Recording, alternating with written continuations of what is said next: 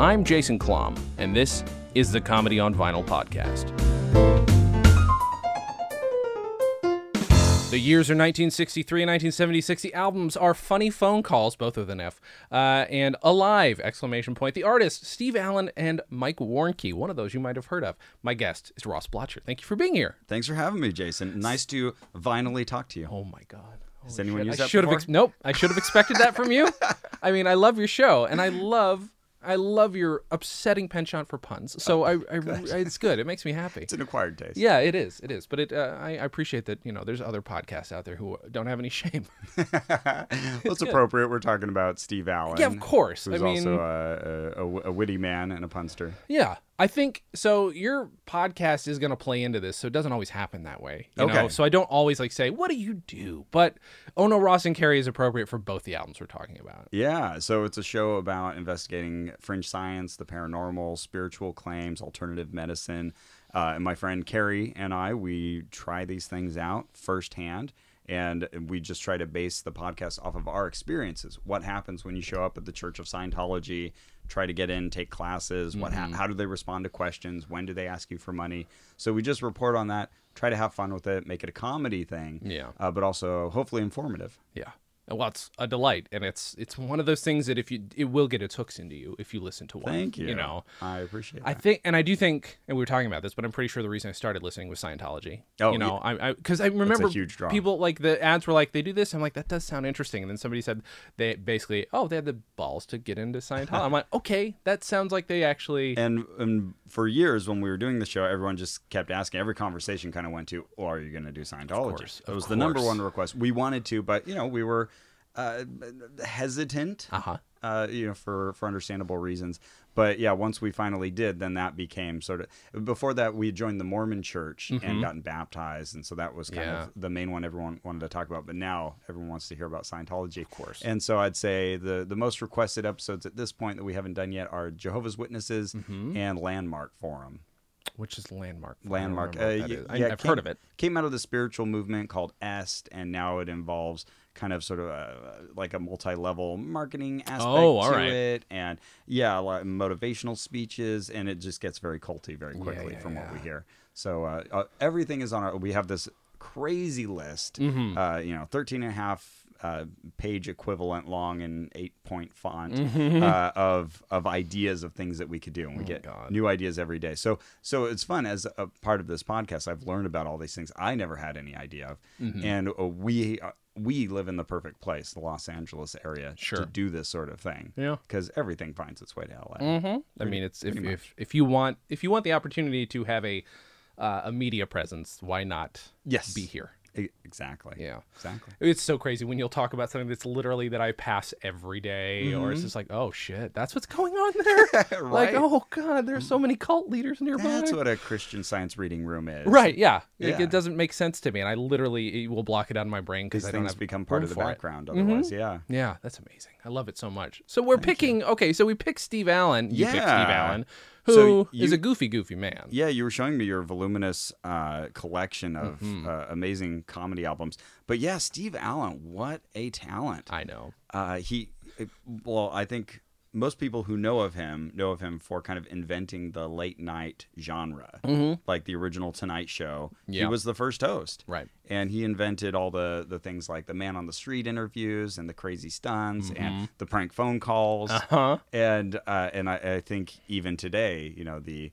Uh, the Lenos, the Conans, the you Mm-hmm. know the, all of the the current stable are still, I think, using a lot of those those ideas that he pioneered. Yeah. And he was also a prolific musician. I think he holds the Guinness Book of World Records record for composing the most songs. What the fuck? Yeah, and it's I had it's no idea. thousands. Wait, wait, This I've is got, blowing my mind. I've got to look this up. See, this is the Get the thing. you number. bring a researcher onto your show, you're going to look like an asshole.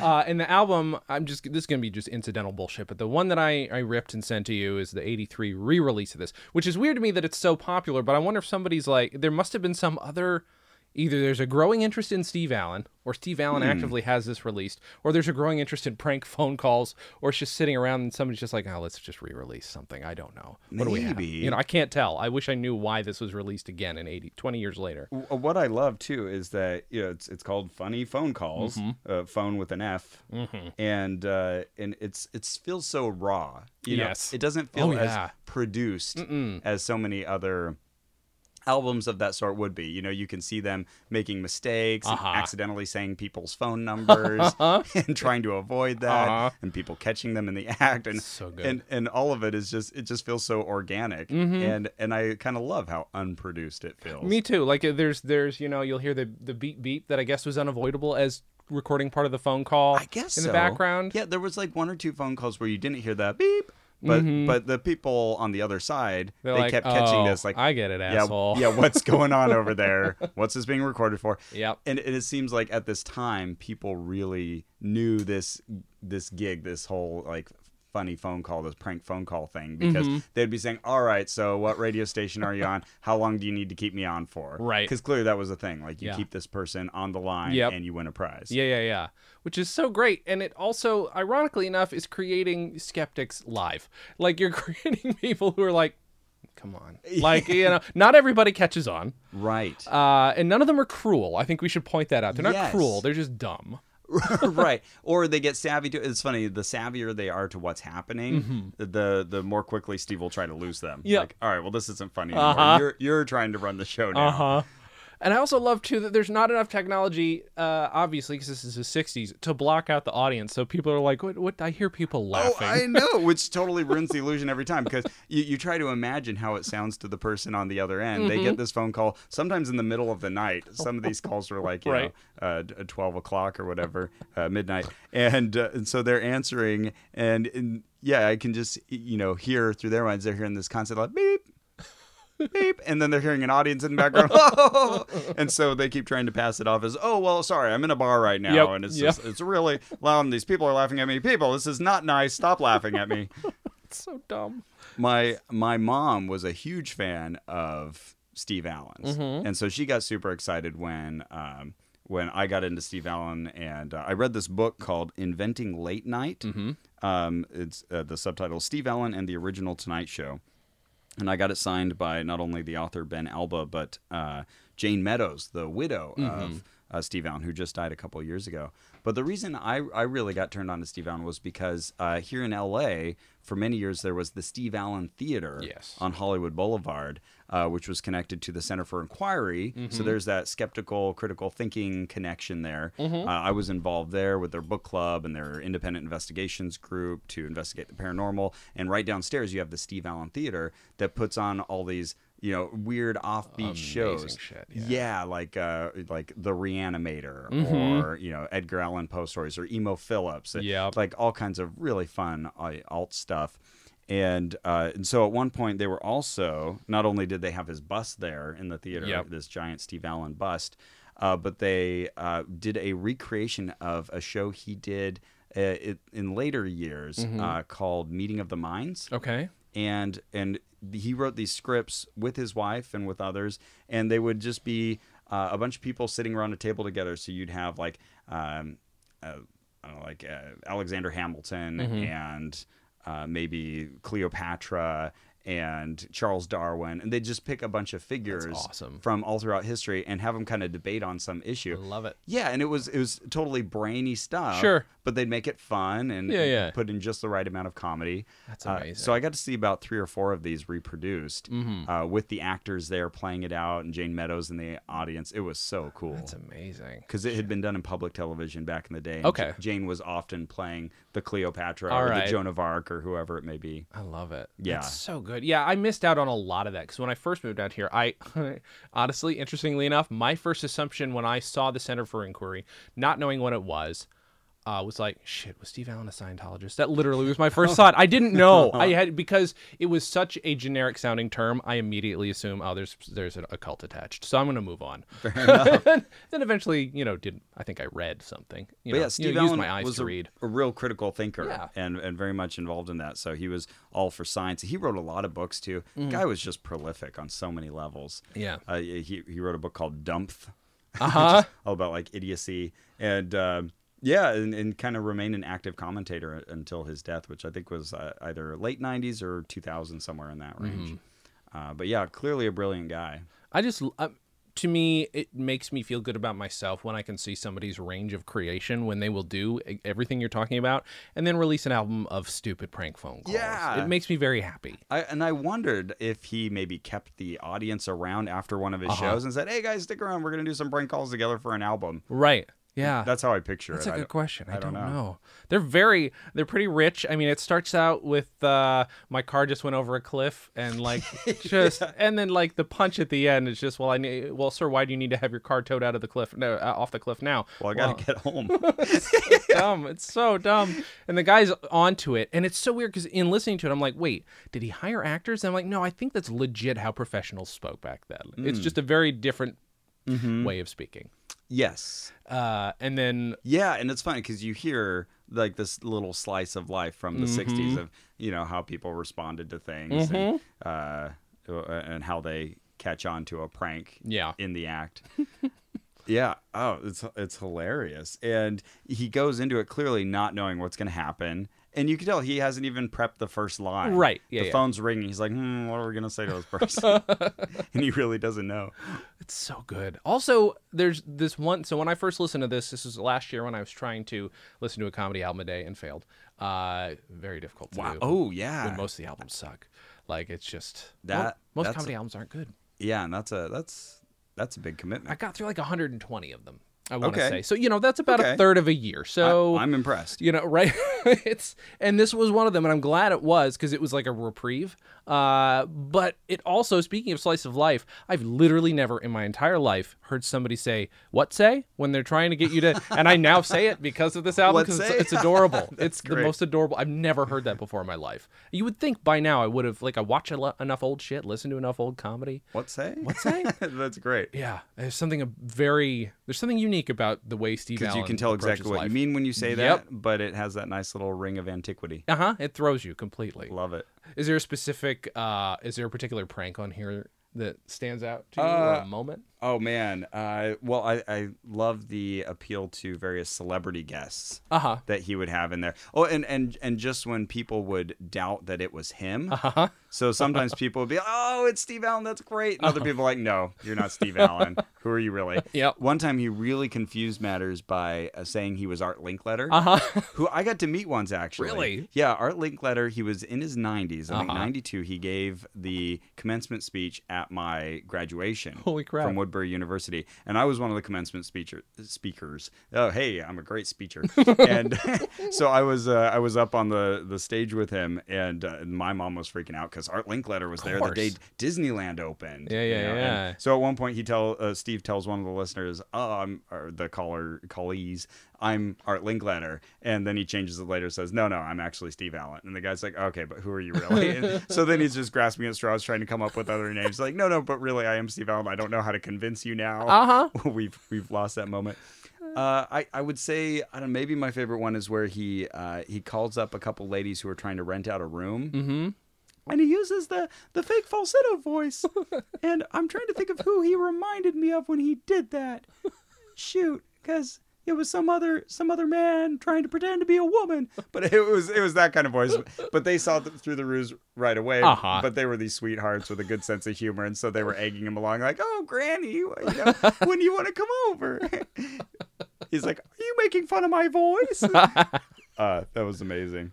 God, and if the, if this album were done today, we would be or it, this shit is done on YouTube all the time, and it's just like let's see how violent we can get people to act over the phone. You know what I mean? Where there's there's no charm. Where Mm, Right. this is like this, Right. we're just gonna be cute with somebody. Right. What uh yeah, what extremes can we drive people to? Uh-huh. But in this case, I think they were trying to engage with people's better natures. Right. and When things did start to get a little contentious, they would either end the phone call Mm-hmm. or uh, or l- l- let people in on the ruse. You, all can I tell you something? All my brain is doing. So I directed a movie that was about a very big prank, right? Okay.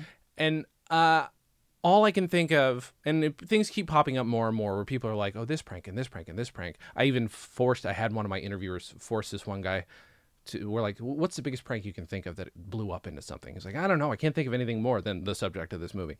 And then I, I made my producer say, and what about Scientology? It's like, yeah, you know, what, Scientology's kind of a prank that's right, but I'm now.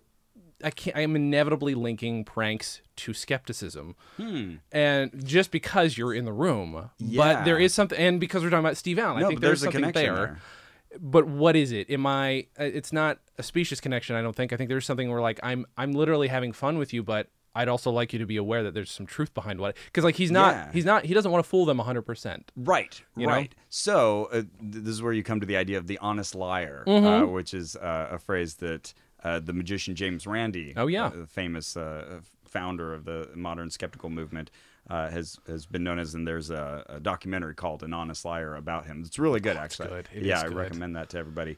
Um, but the, the idea is, I'm going to fool you, and then I'm going to tell you how I did it. Kind of this magician attitude. Penn and Teller are well known for that Mm-hmm. Sure. uh, as well. And so, so I think there's a thread of that in there that we're almost inoculating you against other scams. Mm-hmm. So, so now when you get the phone call from the guy saying, "Hey, I'm from Microsoft Support Services," Yep. and uh, you know you have a problem with your computer, and so we're calling you to fix it, that you stop and say, "Okay, let's think about this. Yeah. Well, let's contextualize this. Uh, all right, uh, what's my name?" Uh, and then they're lost, you know, because they don't know who they're calling or talking Mm-hmm. Yeah. to. Uh, and so, so yeah, I think it does serve that purpose. Uh, I don't, I don't know how much of a family podcast this is. I'm going to talk about Say Santa whatever Claus. you like. Is that okay? Uh, yeah, that should be fine. So uh, anybody who's got kids in the room. Uh, I love Santa Claus. He's a good man. He's a Me too. personal friend of mine. But take your kids out of the room. We're going to talk about his personal life. and there we are. so, so like, there's kind of a debate in the critical thinking community. Do you tell your kids about Santa? Yeah. And and I did. Uh, though I, I wasn't as active of a participant, but I you know supported what was going on Uh-huh. Mm-hmm. because I think it's a really useful exercise.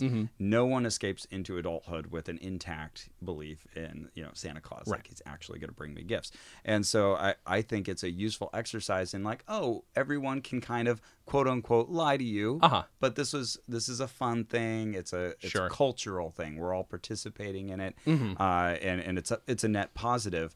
But then you can use that as sort of a um, an inoculation, a key to sort of evaluate other things that come across Yeah. your desk and say, okay, could these also be the things that we all say are true, Right. but don't actually believe? Yeah. So, so i- in a way, I think you're onto something. I think what he was doing is kind of uh, giving everyone just that little edge to say, "Oh, am I talking to a confidence man? Is this is someone getting their jollies? Is, Yeah. you know what what's going on here in this situation?" Right. And there again, there's there's seems to be joy the whole time. There's nothing in this Yeah. album that reeks of it just doesn't feel gross. And that's important too, is that that doesn't make you cynical or closed off to kindness or joy Mm-hmm. Right. or fun in the world. That you can have a little bit of fun with it. it's not dissimilar to the idea where s- some people seem to be so very afraid of understanding the science of like love, for instance. Mm. Knowing that there's a million chemicals happening, why does that change that you just feel magical as a result of those right, chemicals? Right, yeah, well, yeah. Why try to why try to downplay that or Yeah. or be afraid of it? Uh, the the metaphor Richard Dawkins used uh, in a book was called "Unweaving the Rainbow," Uh-huh. and it was this fear that oh, if we explain the rainbow in scientific terms, it'll take away its majesty. No, it makes it better. It's the same with comedy. People hate when you break down comedy. Oh, I right. love breaking down comedy. I will give you the A plus B plus C plus whatever the fuck. Yeah. I'm interested in knowing how that works. Right. What's I the rule of thirds being played here? Right. I used to be afraid of it. I used or to be rule of threes, Rule yeah. of threes. Well, Yeah. that's still it's okay. They- they- I'm- they're no, both I'm at thinking of play. photography. You are That's now the thinking rule of of thirds, photography. but I used to be so afraid of talking about comedy, and then I'm like, uh, why? What am I ruining? What am I afraid of? Don't be precious about it. Right. Like wh- when we get hungry, Mm-hmm. we still want food, even though we know, you know, it's just our stomach signaling to us that it's uh, vacated whatever was there before. It's ready for new material.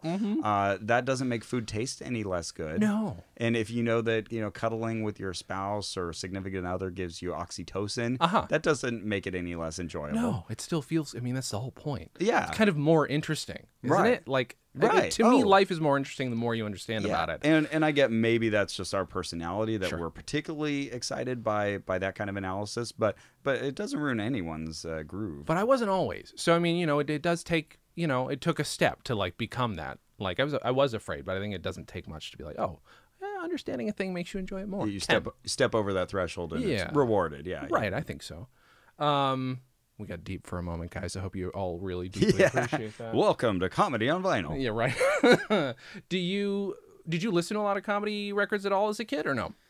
Because you picked two that were in my collection. You didn't necessarily pick two you listened to as a kid. so- Uh, Yeah, that's a good question. As a kid, as a kid, I was raised very much an evangelical Christian, Right. And so I was listening to a lot of uh, spiritual music, and, Uh-huh. but but I was uh, also introduced to a lot of like black and white film. Okay. So I'd say that was more my connection with the past and some of these same figures, like um, you know Marx Brothers and Oh, good. All right. uh, yeah, like uh, it would be usually through film stuff like you know Duck Soup rather Mm-hmm. course. than say, well, that makes me happy that you got to see Duck Soup because that's the most fucking underground shit. It makes me so happy. or e- or even like the TV shows, you know, whose line is it anyway? Uh-huh. That kind of stuff. Um, the, r- rather than the comedy albums. Okay. Yeah. I mean, honestly, like I a lot of at this I've, I've reached a point where people even of my age but definitely younger most of the time comedy albums weren't a thing. It was I Yeah. saw all this shit on TV. I could we had everything available to It's us. more as I got to like college age that then they're like, oh, you need to discover these greats and kind of where Mm-hmm. they came from. So uh, that's where I get into stuff like Tom Lehrer, uh, or Oh, yeah. or um, I, I don't know if it's necessarily com- well, there- there's elements of comedy, but like the Kingston Trio, uh, that was one that uh, Mm-hmm. that was an accidental pun. I just feel like you just I feel like I should Did I- point it- you wow, just did I- said elements of comedy right after you Oh said Tom my Lehrer. goodness, so I just that feel was- like I should point it out. That was entirely uh, un unplanned. But it's beautiful. Amazing. It's beautiful. The- speaking of which, uh, I did I did memorize the Element song Oh my god. because because well, a I'm a nerd. Yeah. And b I have a really good. Uh, for some reason, I have this great memory. Like they can memorize stupid stuff. Mm-hmm. That's like, awesome. Uh, like I've gotten up to 600 digits of pi. Jesus Christ. Actually, I did. Christ. I did get up to a thousand for a bit, but Oh my God. yeah. For some reason, I can do that. My dad was a math teacher. We had a Wow, okay. competition about this early on. Uh, my dad was definitely the one who introduced me to Kingston Trio. Uh-huh. Uh, They're but yeah, great too. Tom Lehrer. I'd always loved the Element song, and I always thought in the back of my mind, I should memorize that. Mm-hmm. And then I saw an interview with Daniel Radcliffe. Yep. Uh, you've seen this? Yes. On uh, the Graham Norton show, I think it was. Yeah. And uh, and he sings the Element song. So gleefully. by and the I way. thought, if a professional actor who memorizes things for life can do it, why can't I? Yeah, of course. And so I spent a couple days memorizing the Elements song, and it- the best thing I ever did. It's I wish I still had that.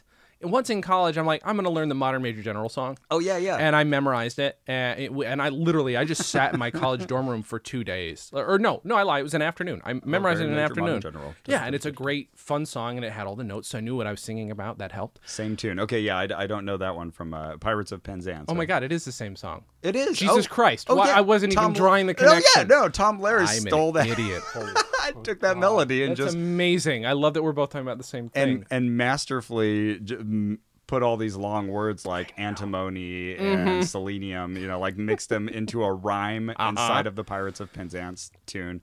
Uh, amazing. The do you what was I going to say? Oh no, that's the thing. The one thing I did memorize like this, it was fairly impressive when I was like 13. I had the Disney Encyclopedia of Characters that came out in, like 92 Ah, or 93. Now we're talking my language. Yes. Mm-hmm. I happen to work for Disney. That's my, uh, I was going to say my side job outside the podcast. It's, it's the other way around. Right. and at some point I could tell you the first cartoon any character appeared in up to 93. Amazing. And I, I thought I was going to be an animator, and that was like Yeah. my thing. And I, now that's what I think back on now as a 37 year old man. Like, what the fuck has happened to my brain? Like, it's all I could still kind of do some of it, but Yeah, it's yeah. gone. uh, you know, th- that's, that's a sad thing. You realize you don't use it. You do Yep. lose it. It's gone. It, atrophies. I have a lot of knowledge like that. Like I used to know a lot more about Star Wars than I still do. Uh-huh. Uh, and uh, and baseball stats. I used to be like really into baseball Really? for a few years. So yeah, those passions of your childhood, yeah, they can fade away. Mm-hmm. It's too bad. But yeah, still very much into cartoons. Total, totally an aside here, but just talking about uh, uh, reverence for awesome things from the past. Have you at all heard of the game Cuphead? Yes, I want so badly to play it. Oh yeah, I it's- don't play video games, but that I will play. It's a hard game. by Yes, the what I way. s- that's like, what I It's a tough understand. game, but but what they did is they recreated the 1930 style animation with the rubber hose, Uh-huh. and, and they did such a good job. It's a beautiful thing Uh-huh. to behold. We just had uh, one of the animators, Tina Navrotsky. Uh-huh. She uh, she came and gave a talk about it. She's up for an Annie Award, Oh my and uh, God. she came and gave a talk about it, and it was just it was so cool, blew my mind. Anyways, the- no, there- it's the, ki- the just like the kinetics match the the the the the weight of everything matches the frame rate. Oh, and they- uh, yeah, it's they got- stylistically perfect. Right, they got the timing and and all the characters are doing that kind of bob and weave, and it just Yeah. feels like some. It's like it's not just the 30s animation, but it's like the 30s you remember. Mm-hmm. Yes. Like they they captured that that Oh, yeah. feeling of the memory of what it should look like and made it modern, Mm-hmm. and yet it also moves with game mechanics Uh-huh. and and they they put in just the right amount of like color separation Mm-hmm. and grain. Oh, it's it feels so authentic and cool. I, I, I, I could watch somebody break that down like a nerd, like you know what I mean. Oh, Like I could, yeah. if somebody wanted to be like frame by frame, like tell me, oh yeah, and this is like I, I would be fascinated. Oh yeah, yeah, I yeah. love it. Do you know? Okay, this is going to go back to Tom Lehrer for a second because it's still technically on point. Do you know the story of of uh, like what happened to his archive? No. Well, you you know that he famously at one point just said fuck it and stopped stopped doing music like entirely. Right. and One one thing I know is like he doesn't care about anyone care like copying his stuff or sharing Right. his stuff. No, no, no. He doesn't give a shit. And but he also won't do interviews. I did call him up once, and uh, his, Ah. his number's in the book. He's like, you know, I don't do interviews. I'm like, okay. And so, So that's he's still fine. around, but he's still around. Yeah, he lives in Santa Cruz. His number's in the book. So yeah, that's my hometown. is it really? He's in Santa Cruz. yeah, he's right around there. He because he teaches it. He at least taught at Santa Cruz. Oh my goodness. didn't know that. That's that's funny. so appropriate because it's a hippie town. Yeah, it makes Uh, it makes sense. Amazing. Oh, but I was like living near Tom Lair. That's crazy. Oh yeah, yeah. And I, I wanted to visit him, but I'm again, I'm pretty sure I would be unwelcome. Not a mean man, but just he's a, allowed to be a human and private. Yeah. Uh, but the gentleman who uh, Jeff Morris, who is Dr. Demento's archivist, is a big fan of Tom Lehrer, as you can imagine.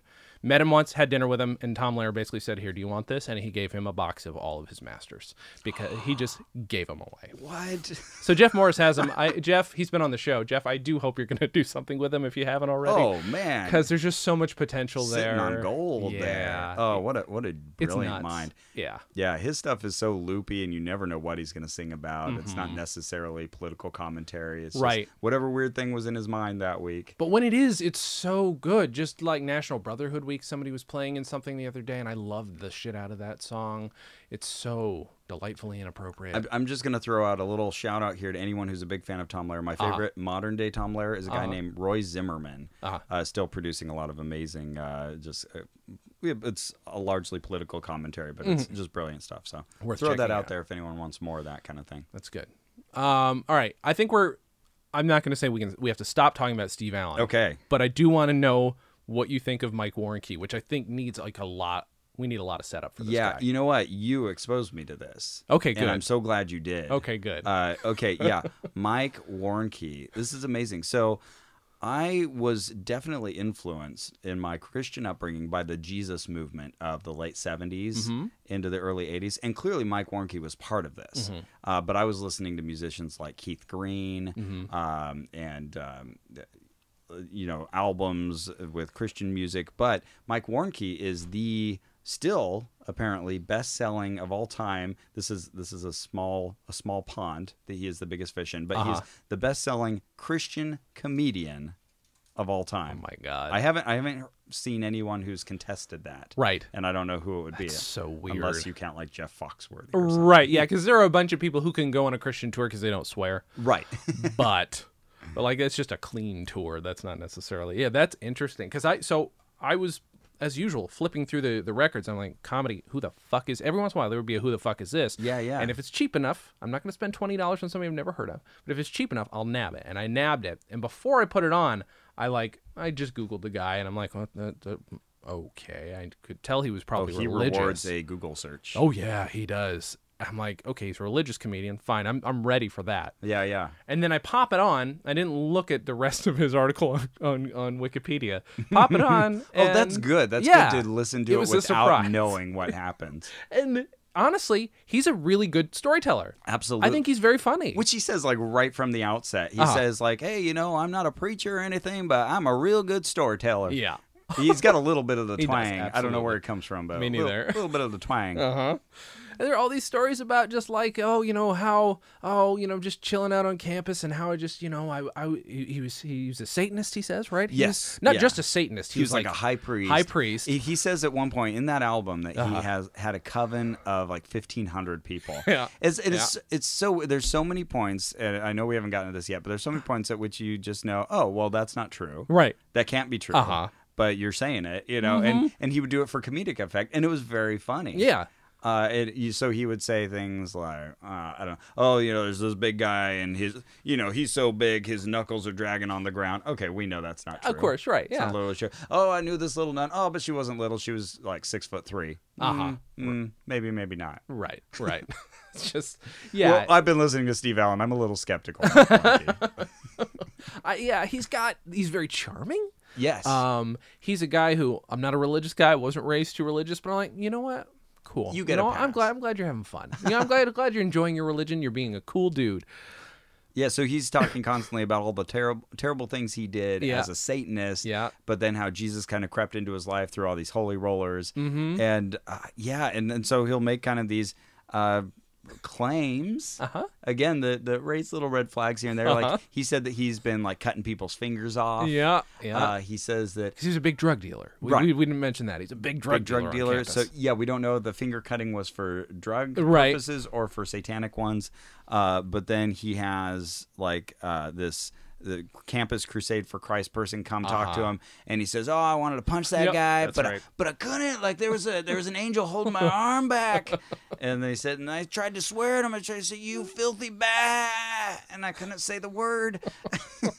God, And It's so entertaining. It is like it's it's just like I, c- I'm even like okay I get that that's his skew but he's telling these in such an entertaining way that I'm like I'm not bothered listening to the story now I don't I'm trying to remember what my perspective was like was I buying the Satanist Hmm. thing I I don't know Yeah. Now, now this is exactly the kind of thing though that that Christians were primed for and they wanted to hear. Uh-huh. Yeah, of course, So, right. so he was speaking their language and giving them exactly what they wanted, which was this uh, fear of Satan active, ro- roaming and roaring like a lion. Uh, I can't even say it. Roaring like a lion, uh, Mm-hmm. which is the, the phrase from scripture, and and doing all these horrible things. And there was, uh, I think, this helped in big ways. He had this uh, book called "Selling Satan." Yes. that was his you know personal story that really the comedy album is kind of a retelling of and uh, and I think that directly led to the satanic panic of the 80s where you had you know all these people fearful of like the McMartin case I don't know if you've heard of this one Mm-hmm. is where that, is that the Metallica one or not Metallica is that one of the bands there was there was one with um, there was uh like a preschool where all the kids were telling these stories about their um, their teachers abducting them and doing satanic Oh, wow. No, I didn't know rituals with about them. this one. Oh Okay. yeah, it's this famous uh, case in regards to uh, false memories. Okay. So you had all these kids telling these stories, and they got more and more outlandish. Oh yeah, the teachers took us up in a plane, and they were dressed like clowns, and like what on a teacher's salary? They were doing all this, Right. And all these things that clearly could not be true, Uh-huh. but and yet they took this, and you know people got put in jail, and Yeah. it became this big media sensation. shit, okay. Yeah. So there was this huge satanic panic uh, throughout the '80s, and I and I feel like yeah, Mike Warnke and his ministries Mm-hmm. was a direct conduit towards this. An- so th- here's a fun connection for me. okay I think uh, another route to that was a guy named Bob Larson. Okay. Who we've done a podcast on. Oh. Okay, He's, he's an yeah. exorcist. yes Yeah, uh, Bob Larson, the Exorcist. He's a uh, people always want to. know, Oh, is he Catholic then? No, he's Protestant, but he'll wear like the little collar Okay, oftentimes okay. to look Catholic. And so he uh, goes around the world casting out demons. Mm-hmm. And uh, Carrie and I have attended one of his ceremonies. There might be an update in the future. I'm not going to say too All right, much all right. Uh, on on this front, but. Um, it, I'll, I'll have to tell you some off air. All Uh, right, it's pretty please. awesome. But yeah, uh, Bob Larson. Anyway, so he had written books on the occult Mm-hmm. and uh, had been good friends with Mike Warnke and sort of backed him up later on when Mike Warnke's story sort of came into uh, into question. Uh-huh. So maybe we should talk about that. we should I I want to point out like the one thing that is so have you ever heard of the Ungame Oh my goodness! Yeah, okay. Yes. Oh, we had it. My Yeah. mom loved it because she got to talk about herself Uh-huh. for forever. Oh my god! It's so rare that I hear people refer to the ungame. It's the he's the ungame of comedians. He's like, isn't Jesus great? Jesus is so cool, and and, and I'm listening. I'm like, yeah, you know what? Jesus is kind of cool. Yeah, you are Yeah. right. I'm not ever going to be religious, but I, again, I'm on board with you, buddy. You're pretty cool. Oh, the end game with the cheerful chalet. Uh huh. Yeah. And then there's one. There's just one card, the the do your thing card, which is Yes! the do whatever you. I, do I still have it? I feel like I gave it away because I did own it for a while. Oh, wow. Because I, I bought it in high school as an ironic gift for myself, and I'm like, this is the best. You know, I and should the worst. eBay that just to haunt myself should. from my past because I was trying to get away from the end game. Because again, my mom would use this as cheap therapy, where, uh, yeah, you there. There's first of all no way to win this game. No. You each have No, a- you can't. That'd be- you each have a little plastic piece that looks like the sorry you know Mhm, game mhm. board piece, and you're moving along this board, and it's got little locations where you stop by, and they're all nice little chateaus, or you know, there, no, there's like a scary forest I remember, but Uh-huh. anyway, so that you pick one of four cards, and it prompts you to talk about something in your life, or share the time when you were most scared, or whatever it may Mm-hmm. Yeah. be, or do your own thing Do your own thing. which oftentimes my sister and I would get up and we'd just like do like a funk a dance. You know, oh, I'm doing my own thing. Oh, okay, your turn. It's this place where Christian culture tries to co-opt hippie culture just to Yes. make everybody like cool with Christian culture again. totally it. Like, no, we're not square. We're not square. Look, look, look, look. We make crafts too. And Mike Warnke is the ungame of comedians. 100%. here. Abs- that is that is 100% right.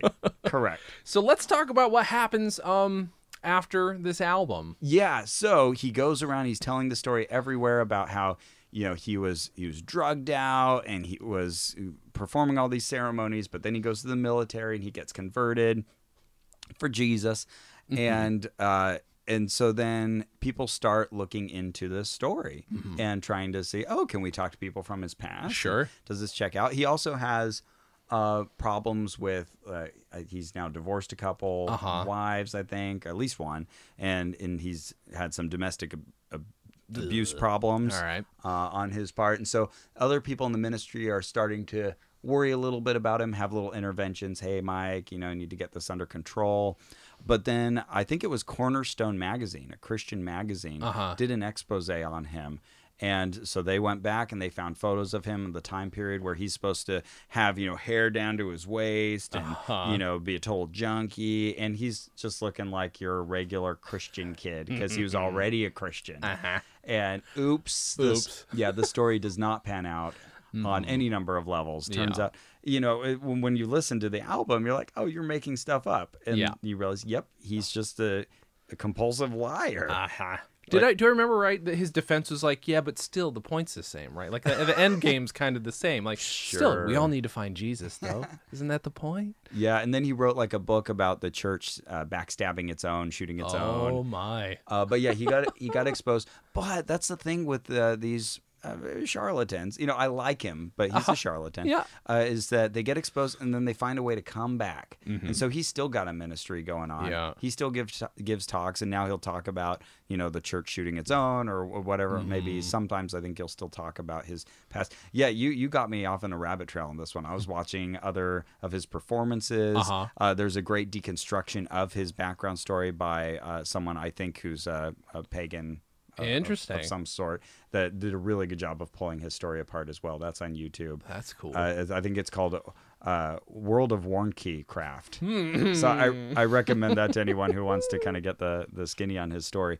But yeah, like uh, people like him have come back. People like uh, Peter Popoff. I don't know if you're familiar with him. Mm-hmm. yeah, I remember you but talking about him on the show. yeah, he's a uh, he was a flim flam guy who would bring in packed crowds of audiences and he'd do the faith healing thing. Yeah. But then James Randi, who we mentioned earlier, exposed him on Johnny Carson's show.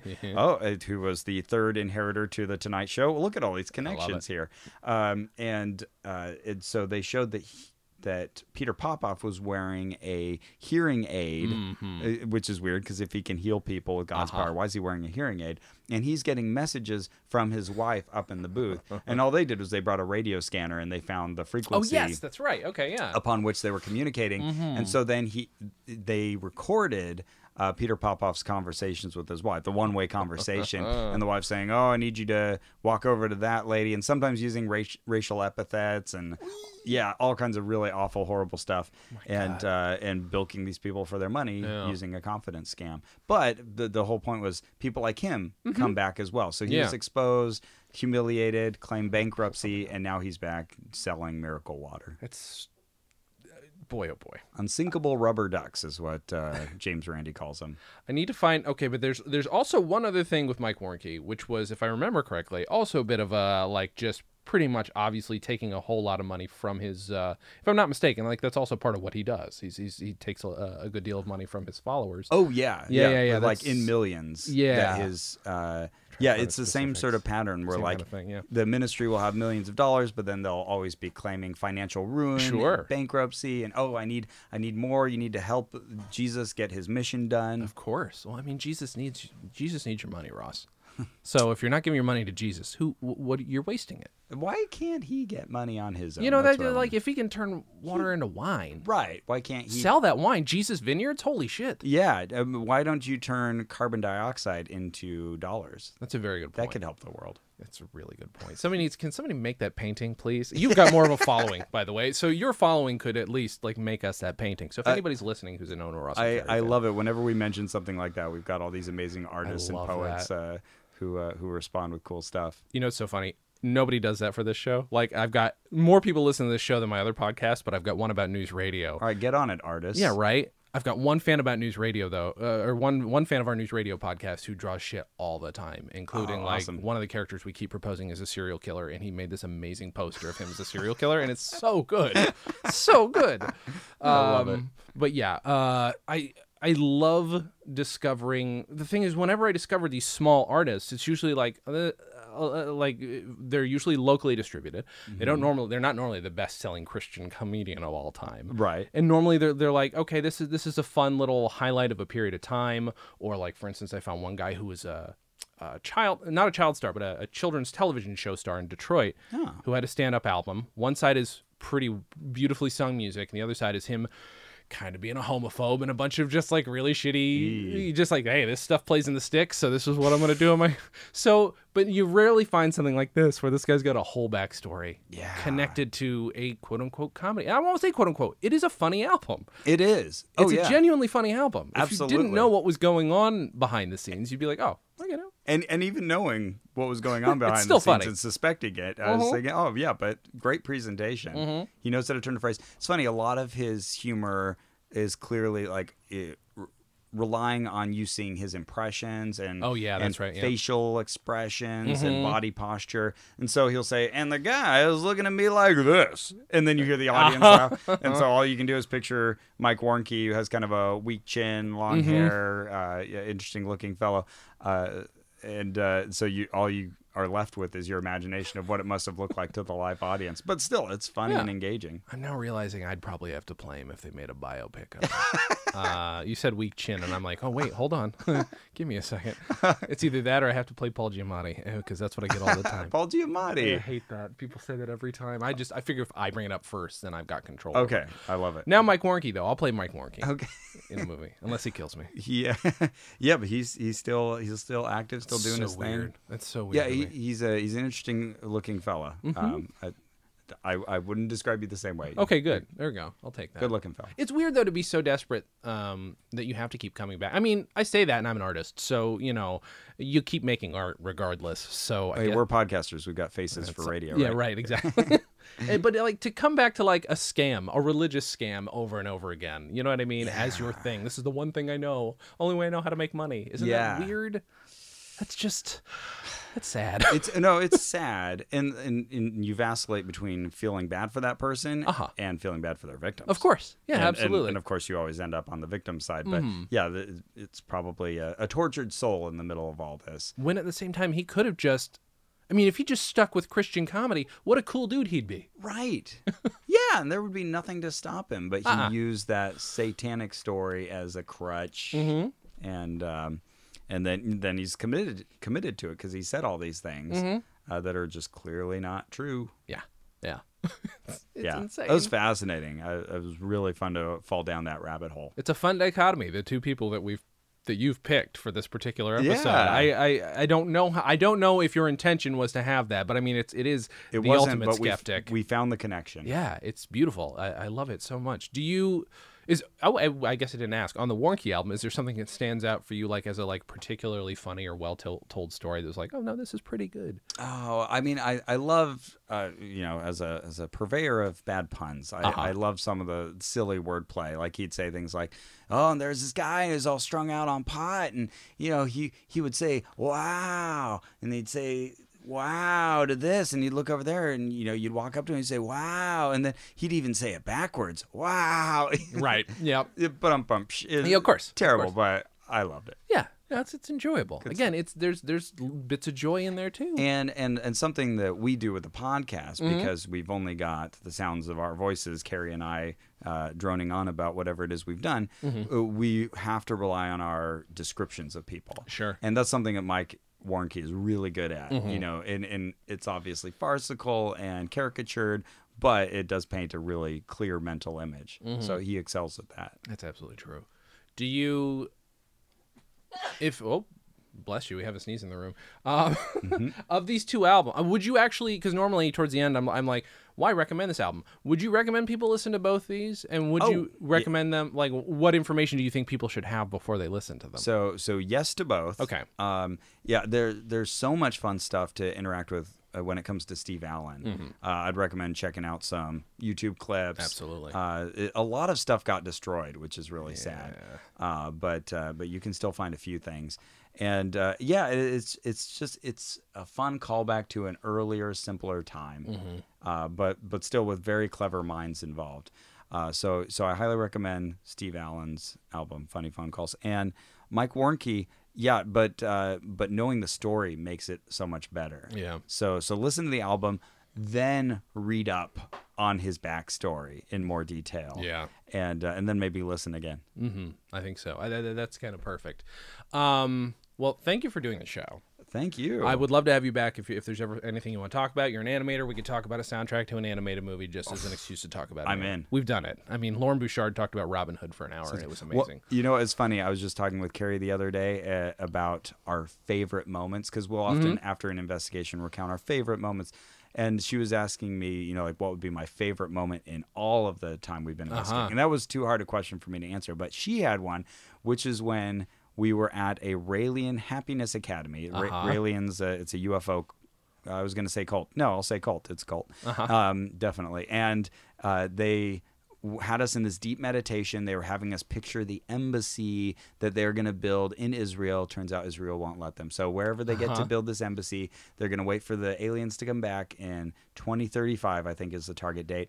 And so then this music starts coming up, new music during the meditation, and it is from the Lion King soundtrack, and they're playing like uh, you know, like as the rain starts to fall when Simba comes back, they're starting to play that music, and da da da da da da da, and Carrie and I lose our shit. We just like we start chuckling. We can't look at each other because we know we both know this is from the Lion King. So You've come up to the Lion King, so that's what you made me think of. Oh, that's so fucking great. I love it. Um, this is going to come out in a few weeks. I wish I had a specific date, but I'm lost right now. So, uh, where can people find you? What do you want to promote, et cetera, et cetera, et cetera? Oh yeah, well, check out our ongoing adventures. I think we'll probably still be in the middle of our rhythmia investigation, which is where I go take ayahuasca in Costa Rica and uh, nearly die. At least as far as I'm, as far as I know, I'm nearly dying, and uh, it's a wild story. Uh, you can find us at uh, maximumfun.org. Uh, so we live there with uh, Jesse Jordan Go and Bullseye and all those fun shows. Uh, so you can find us there, onopodcast.com as well. We have Twitter, Ono Podcast, and uh, Facebook is a really good place to interact with us. We post lots of cool stuff. Uh, Facebook.com forward slash onrac, O N R A C. Awesome. Are you on Twitter yourself? Did you already say that? Nah, I'm, I'm, a, I'm a lame wad. Damn it, Ross. Mm-hmm. I've been avoiding the whole Twitter thing. I, every now and then I feel like, oh, I should do it. And then I then I remember like, oh, it's the, the I don't know, the um, the platform for Donald Trump. Uh, do I Uh-huh, want to right. Do I want to dignify Twitter? You know, I see what you're saying. at some point I will, but uh, nope. Are there? You never talk about the. I don't know if you're ever allowed to, but can you talk about any of the Disney projects you're working on that are coming Um, out? I, I can. There are certain things I can say, Mm-hmm. and and and I'm v- very well aware of what I'm allowed to talk about. So I can say we are working on Wreck It Ralph two right now. Yeah, Ralph breaks the internet is Mm-hmm. the actual title, and Wreck It Ralph two is the subtitle. Yeah, I wa- I was such a fan of the first Wreck It Ralph. And, and really, I am a fan of what we do at Disney Animation Studios because Mm-hmm. uh, I think we've been hitting it out of the park lately.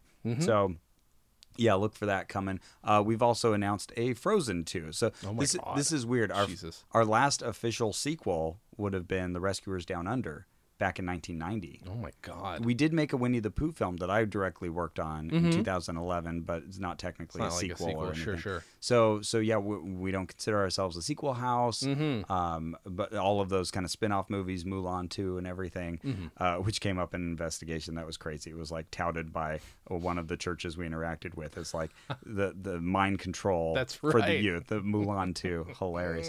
Tho- those were done by kind of a different division. Okay. So now we've got two in a row, and then we go back to uh, uh, some original stuff. But That's uh, crazy. yeah, look for that. Holy shit. Rescuers down under. Oh my god. I That long love that ago. movie. Oh yeah, no, it's great. I was raised on. I know a lot of people get snooty about it. I think it was great. No, I think the last one I saw in theaters was no, it was whatever's before Pocahontas. Like at some point, I they started to Oh, drop off. Lion King was right before Jesus Pocahontas. Christ, yeah. So And Lion King was the it's so last funny. one for me. Mm-hmm. Everybody working on those two films wanted to work on Pocahontas. That was the luxury, you know, cruise liner. That was the film. Interesting. Uh-huh. That was the film that was going to change the world. Lion King was just this weird little offshoot thing. you can never tell where these things are going. We we felt that way about Frozen. Like we had no idea it was going to blow up the way. it Mm-hmm. Yeah, did. yeah. No idea. That's amazing. That's funny. Um, well, thank you again for doing this. Thanks for having me. Uh, everybody, I, I- I don't know what the hell to promote. You know what? I mentioned it earlier. Listen to Dispatches from Fort Awesome, a news radio podcast. I have so much fun doing that show. Uh, I, I have fun doing this show, but like that's that's like a weird side nerd thing. So if you like this show, News Radio, or if you've never even seen it, it's still a fun show. Got some really awesome interviews coming up. So I don't know. Listen to that. Well, that's about it. Thank you guys for listening, and as always, have a good thing.